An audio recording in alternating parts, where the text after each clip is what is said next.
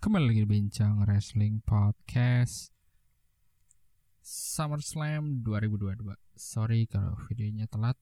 Gue main sibuk ya Kerja. Pas Gue bingung ini udah mulai pandemi apa enggak sih? Kayak ka- tiap hari baca covid. Takut juga sih sebenarnya kalau Kena covid lagi cuman Kayak udah udah sibuk aja gitu kasus covid naik gitu. Anyway, gue nggak mau ngomongin covid, gue bukan expert di situ.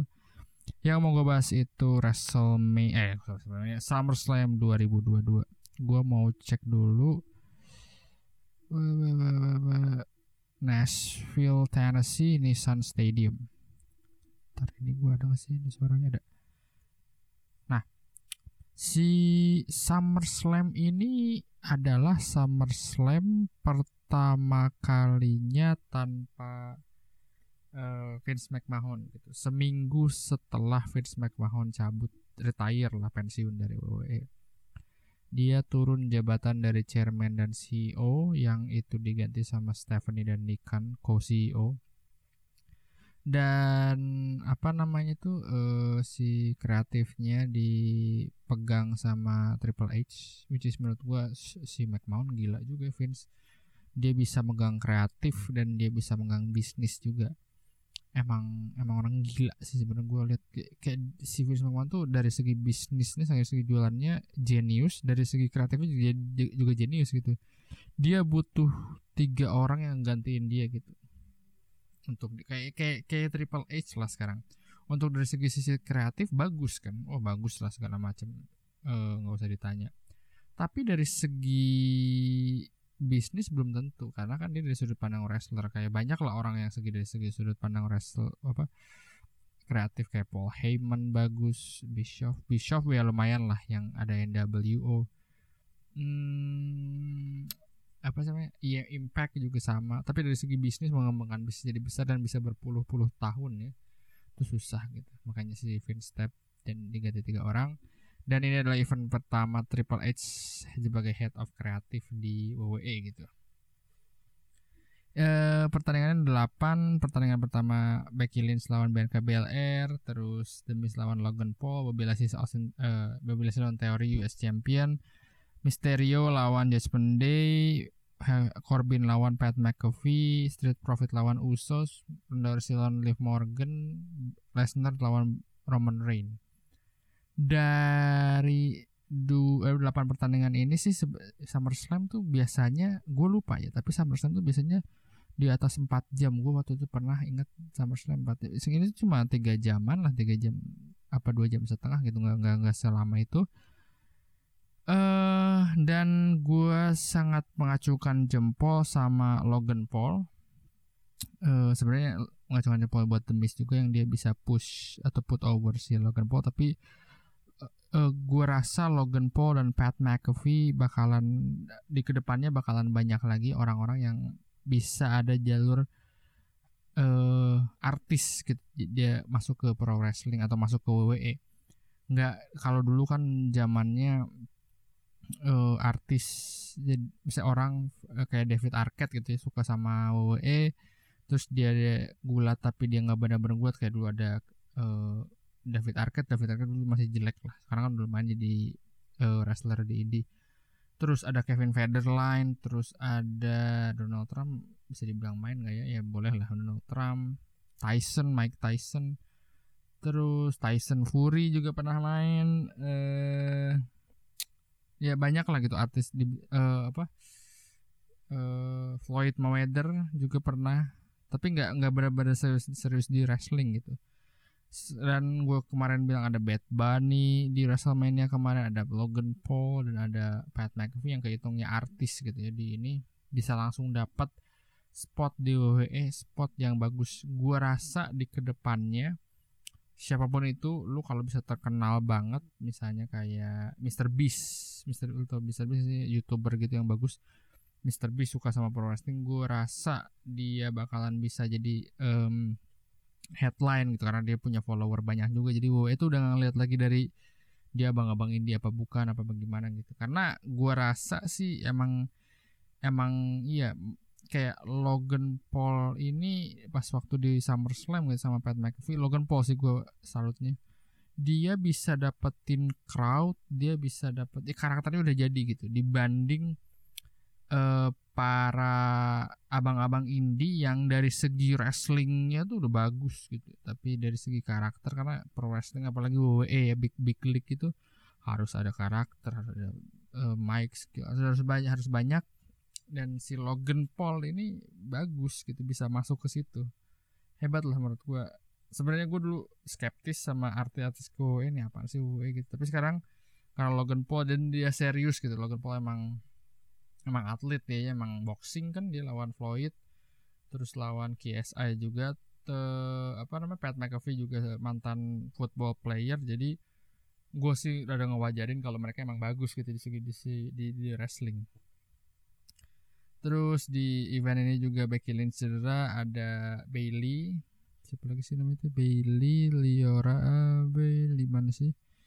Uh, Bailey Dakota Kai sama Losirai Ivo Sky uh, return di WWE yang gue nggak nggak tahu nih di di Raw belum ada lagi terlihat si Bianca BLR ya tapi kayak yang buat nge si Bianca BLR Terus Liv Morgan sama Ronda Rousey juga gue rada kaget sebenarnya sama Ronda Rousey yang udah mulai aktif dan tiap di event Raw apa di SmackDown sekarang ada. Karena gue gua kira itu Ronda Rousey bakalan kontraknya part part timer. Dulu sih e, katanya Ronda Rousey itu tiga tahun kontrak di WWE-nya. E, terus setahun aktif ke sana sananya nggak diper bukan nggak diperpanjang jadi nggak karena dia mau fokus punya anak apa segala macem. Terus akhirnya sekarang dia uh, jadi kayaknya full time dia di WWE sekarang. Dari Royal Rumble kemarin kan. Gue juga nggak nggak tahu Ronda Rousey bakal full time gitu kan. Ada tiap di Raw dan SmackDown gitu. Gue kira kontraknya kayak Brock Lesnar apa segala macam tapi nggak tahu nih ke depannya. Dan gue rasa si Ronda Rousey uh, momentumnya sudah nggak kayak dulu lagi sih menurutku kayak uh, dia harus uh, ini di fase dia harus mencari gimmick atau mencari karakter yang pas sama si Ronda Rousey. Dulu mau menurut gua momentumnya pas dia dari UFC terus um, apa namanya pensiun main film juga namanya masih hot gitu diperbincangkan terus go eh jadi WrestleMania 2015 terus 31 apa yang dia dibilang cameo lah di WrestleMania. Ada Shayna Baszler juga terus dua tahun ke depan dia di WrestleMania 3 berapa lah 30-an itu 2017 kalau nggak salah 2017 2018 dia di sana debut sama Kurt Angle lawan Triple H dan Stephanie McMahon. Dan menurut gue itu dan setahun setelah itu dia main event WrestleMania lawan Becky Lynch dan Charlotte. Menurut gue di saat itu Ronda Rousey bisa dibilang orang yang membangun Women's Division. Jadi namanya makin tambah naik kan ada Ronda Rousey gitu ada pay per view perempuan juga pertama ya OO Evolution ada apa namanya uh, Evolution terus dia jadi main event juga menurutku pas. Tapi kalau untuk sekarang ada siapa yang kata mau balik lagi ada Bianca Belair ada Rhea Ripley ada Becky Lynch uh, Charlotte juga. Jadi menurut gue banyak orang di WWE sini yang ya udah jadi makin lebih established nama si Women's Division jadi Ronda Rousey nggak begitu kelihatan gitu apalagi dari Liv Morgan Alexa Bliss gitu gitu nah jadi Ronda Rousey harus bisa lebih kelihatan gitu karena nama dia udah udah hilang aja kan dari beberapa tahun belakangan ini. Jadi dia harus lebih bisa inilah ya jadi heel Ronda Rousey kan belum pernah jadi heel ya di WWE dan gue suka banget sama Ronda Rousey yang di UFC gitu kan karakternya tuh diem dan menang gue menang gue suka banget karakter karakter kayak gitu sih sebenarnya di di UFC dan di tuh dari segi tim songnya happy banget nggak suka gue uh, pertandingan berikutnya ada uh, tag team champion. Jadi ada ini uh, Pat McAfee Baron Corbin ya tadi sama si, si ini sama sih kayak kayak tadi si Logan Paul. Uh, ini nih Bobby Leslie sama teori ini yang gue aneh sebenarnya. Uh, teori tadinya mau dipush Money, Mr. Money in the Bank tapi uh, malah di dia di, dikalahin banyak banget. Kalau nggak salah gue pernah lihat uh, seven atau six and O lah setelah isi apa ON 6 salah bukan ON 6 dia kalah. Dan termasuk sama Bobby Leslie ini US Champion. Gue sih berharap Bobby Leslie bisa uh, karena ada Triple S ada gue berharap Bobby Leslie bisa jadi The Hard Business balik lagi. Bobby Leslie uh, eh, MVP Cedric Alexander sama Shelton Benjamin. Itu bisa banget feud sama Hitro mungkin karena udah balik lagi Hitro atau feud sama The Judgment Day. Gue gak tau nih WWE tuh suka stable tapi stablenya nggak ngerti gue kenapa nggak pernah diituin gitu. Nggak pernah diseriusin Uh, tapi menurut gue si MVP itu jadiin si Omos gue gak tau MVP masih nggak ya jadi manajer Omos menurut gue nggak nggak jelas. Atau si Omos juga bisa masuk the hard business jadi mereka nah tapi tapi gini hard business yang sekarang itu bisa jadi top face karena Bobby Leslie ini butuh banget. Bobby Leslie ini mirip kayak Brock Lesnar sebenarnya. Dari segi uh, ngomong dia bagus cuman belum nemu karakter yang pas gitu sama Brock Lesnar nggak salah juga Brock Lesnar butuh waktu 20 tahun mungkin menurut gue menurut gue ya. Dia dari 2002 sampai sekarang nemu banget karakter Brock Lesnar yang baby face yang pas gitu yang dia bisa ya, banyak ngomong terus jadi cowboy apa segala macam gitu. Dia bisa kena sama fans tuh butuh waktu dia 20 tahun untuk kayak gitu. Nah ini Bobby Leslie juga menurut gue pas kemarin sama MVP itu cocok banget sih. Dan dan uh, heel kan nggak tahu gimana apa Bobby Leslie bakalan jadi tetap heel atau gue sih sangat bisa Bobby Leslie adalah bagus gitu sekarang di WWE momentumnya pas. Dan menurut gue cocok banget sih sama MVP nggak kenapa WWE tuh suka banget nge-splitnya? Udah balik lagi lah sama hard business. Uh, pertandingan selanjutnya tag team The Mysterio lawan Judgment Day yang Edge balik lagi. Um, mirip kayak kayak ini baru beberapa bulan yang lalu Edge itu ke di WrestleMania lawan si AJ Style terus dia ada Judgment Day terus baru beberapa hari doang langsung di kick dan Judgment Day jadi jadi hilang aja gitu si personanya. Gue sih berharap si beberapa minggu ke depan Desmond Day dikalah-kalahin terus gak jadi jobber terus Edge balik lagi nah malah jadi malah lebih kuat jadi tetap jadi heel Edge, Finn Balor, Damian Priest sama Rhea Ripley karena gue menurut gue pas awal mereka jadi stable menurut gue bagus banget. Yang dipimpin sama Edge itu mirip-mirip kayak Inner Circle tapi ini lebih lebih gede sih ya kalau menurut gue daripada Inner Circle. Karena Inner Circle tuh kan dulu orang-orangnya kayak Jack Hager masih maksudnya belum pas dikenalkan tuh kayak Jack Hager udah mantan world champion tapi nggak jelas.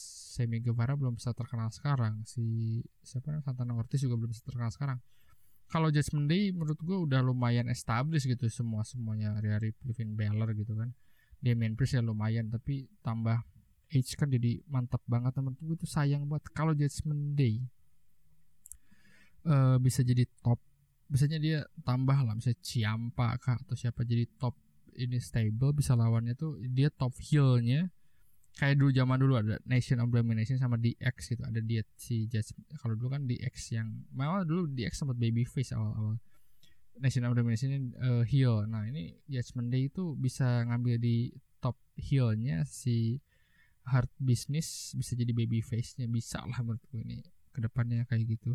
Karena sayang banget gitu kayak itu udah ini terus apa cuma cuma se ah, singkat banget kan berapa cuma berapa hari lah sebutannya bukan bulan lagi. Nggak jelas. Terus saat ini pertandingan berikutnya menurutku satu steal the show. The Usos lawan Street Profit menurutku itu bagus. Salah satu yang steal the show juga kan terus sempat ramai di Twitter wah ini gara-gara Triple H nih. Menurut gua enggak menurut gue emang emang Usos adalah salah satu tag team underrated paling underrated untuk saat ini. Dulu menurut gue tag team underrated itu FTR sekarang malah jadi overrated kayak orang tuh suka tidak mengapresiasi Usos karena koneksinya dengan Roman Reigns dan orang mikir kayak dia dipush karena ikut-ikutan Roman Reigns. Tapi menurut gue The Usos bagus banget. Gue yakin sih yakin ya kalau misalnya FTR balik lagi ke WWE terus dia lawan The Usos kan mereka sempat sempat ada match kan. Gue gue lupa lah match mereka itu gaji apa bagus. Tapi saya ingat gue nggak bagus dulu FTR lawan anjir siapa sih namanya? FT uh, The Revival versus Tim Alpha. Namanya Alpha ya apa sih? Oh American Alpha gue baru ingat. Itu pertandingan bagus banget si The Revival lawan American Alpha atau enggak The Revival lawan si siapa itu namanya? Eh uh, Ciampa dan Gargano. Wah itu bagus lah pokoknya. Dulu kalau NXT ngeri banget tas pas dari Revival ke Raw SmackDown kan mulai GJ tuh uh, gua rasa si Usos nih kalau kasusnya dia ke AEW gua gua rasa dia bakalan bisa punya pertandingan bagus di AEW atau kalau misalnya ada tag team tag team macam The Usos, Young Bucks gitu. Eh uh, salah misalnya The Revival balik lagi ke WWE dan dapat spot The Usos dan head kreatifnya Triple H. Gue rasa mereka bakal bisa steal the show sih. Gue yakin Usos bisa. Street Profit juga uh, tapi mereka kata kayaknya si siapa sih namanya yang uh, ini tuh eh uh, Montesport tuh yang mana sih? Ntar, ntar gue lihat dulu. suaminya Bel itu siapa ya? Nah, Montesport kan katanya mau di push jadi solo ini. Jadi nggak nggak yang nggak juga, tapi menurut gue ini salah satu pertandingan still the show sih. Uh, pertandingan main event itu Roman Reigns lawan Brock Lesnar. Last man standing banyak kejutan. Memang ala-ala kayak banyak bawa truk bawa terus ringnya digeserin gitu. Maksudnya menurut gue gue cukup terhibur karena last man standing ini. Gue terus ada sempat ada si siapa namanya? Teori mau cashin tapi dia nggak sempat cashin terus ya tapi seru sih si pertandingannya. Kan gue rasa juga karena Roman Reigns dan si Brock Lesnar udah saling kenal dan udah punya ya mungkin bisa bilang ribuan match lah satu sama lain jadi wajar lah mereka bisa match bagus gini. Tadinya si uh, sama event ini sebenarnya gue aneh ada Drew McIntyre nggak main Riddle sama Rollin juga nggak main katanya kan Riddle tuh gosipnya uh, cedera gitu kan di dikabarin cedera jadi nggak main sama Seth Rollins. Tapi gue rasa sih di ini Riddle sama Seth Rollins mau dipakai buat Clash of Castle ya jadi biar lebih ngejual aja sih Clash of Castle karena WWE ngadain stadion besar dua apa namanya dua event berturut-turut dua bulan berturut-turut gitu dan ngomongin soal stadion katanya ini sempat ramai juga. Kane balik lagi sebagai Glenn Jacob ngomong kalau ini tuh sold out berapa puluh ribu gitu. Kalau nggak salah tuh 40 ribu, eh, 60 ribu atau 50 ribu. Cuman ternyata yang kejual cuma 40 ribu atau mungkin lebih kurang gitu. Jadi ada bohongnya karena banyak penonton yang ngelihat ah ini masih banyak yang kosong gitu gitulah. Sebenarnya actualnya tuh lebih kurang daripada itu ya kan wajar lah ya. Di WrestleMania juga oh breaking the record 100 ribu. Padahal yang datang cuma 70 ribu banyak banget itu sih itu itu nggak apa-apa lah itu namanya kan company besar. Atau mungkin ada juga di oh beli beli beli tiket ya nggak nggak tahu juga kan. Uh, anyways dari si Summer Slam ini gue bisa bilang eventnya uh, bisa dibilang ya oke okay lah menghibur gitu tapi sebenarnya SummerSlam ini mirip kayak beberapa pay per view WrestleMania Backlash Day One gitu. Jadi low expectation dan pas lo nonton oh seru juga ya gitu. Karena gue tuh sering bilang dan tapi ternyata nggak nggak nggak kejadian juga di SummerSlam gue tuh mikir kalau eh bikin WrestleMania dua hari dan isinya artis kan ada kemarin ada Logan Paul, Pat McAfee, terus si aduh siapa namanya lagi? Lupa. Si Johnny Knoxville. Stone Cold Stone Cold bisa bilang artis lah ya. Uh, gua gua kira dengan ada kayak gitu WWE bakal ngejinin SummerSlam tanpa artis. Ternyata ada artis juga. Gue sih berharapnya SummerSlam tuh jadi misalnya kalau WrestleMania tuh dua hari. Hari pertama tuh artis hari kedua tuh yang murni WWE nya atau Breaking the Forbidden Door gitu. Kan lebih seru atau yang si SummerSlam juga ngepush orang-orang baru gitu sih. Tapi ternyata nggak juga. Ada Logan Paul juga ada Pat McAfee juga. Dan orang itu tuh lagi. Dan banyak juga di rumah McIntyre nggak main. Banyak lah yang nggak main itu. Di event ini. Uh, tapi overall gue tuh pernah bilang kalau eventnya AEW ya AEW apa ya kita tuh nggak kayak nggak dikasih nafas. Jadi dua jam setengah apa tiga jam terus terus match match match nggak ada ngomong nggak ada apa gitu kan. Eh jadi orang penonton tuh nggak dikasih nafas. Dan pertandingan bisa tadi delapan pertandingan bagus semua. Capek kan pasti pertandingan main event orang-orang crowdnya tuh udah ya capek aja gitu. Mau mau cheer mau chant mau apa sementara WWE bisa ngejaga flow itu salah satu kebagusannya WWE dari tiap match atau misalnya tiap matchnya udah padat tengah-tengahnya tuh ada commercial break ada ngomong-ngomong kan sempat ada ini juga. Kayak eh banyak lah gitu hal-hal yang kayak digituin sama WWE menurutku sih wajar bagus lah WWE melakukan hal kayak gitu. Di event ini ada. Uh, dan tipikal WWE juga sih kayak pertandingannya sedikit dan gue lihat matchnya juga nggak di bawah yang di atas 15 menit itu cuman uh, Roman Reigns doang sisanya tuh di bawah 15 menit ya 15 ada yang 15 menit ada 14 menit ada cuma 5 menit kurang bahkan. Uh, tapi ya itu sih gue gue rasa nggak apa namanya kayak keburu-buru oh itu selalu keburu-buru. Gue harap si oh, Clash of Castle eh Clash, Clash of Castle ya bener bagus sih ya karena kan di uh, home-nya Drew McIntyre itu apa sih namanya? Uh, Wales Wales Cardiff benar-benar bagus. Dan uh, di SmackDown kemarin Drew McIntyre ada si Karrion Cross sudah berada ada Hitro ada uh, siapa tuh namanya? Itulah pokoknya banyak lah. Ya, jadi kita bisa berharap kalau WWE bakalan lebih memperbaiki si kreatifnya dan gue sih nunggu sih WWE Class of Castle karena kayaknya sini hampir terlalu gue baca. Google kalau salah 40 ribuan lah si tiketnya udah ke sold out. Jadi ini pertama event event pay per view atau premium live event pertama WWE dari Insurrection. Eh uh, gitu aja dari gua. Uh, review SummerSlam hari ini. Sampai ketemu di bincang wrestling podcast berikutnya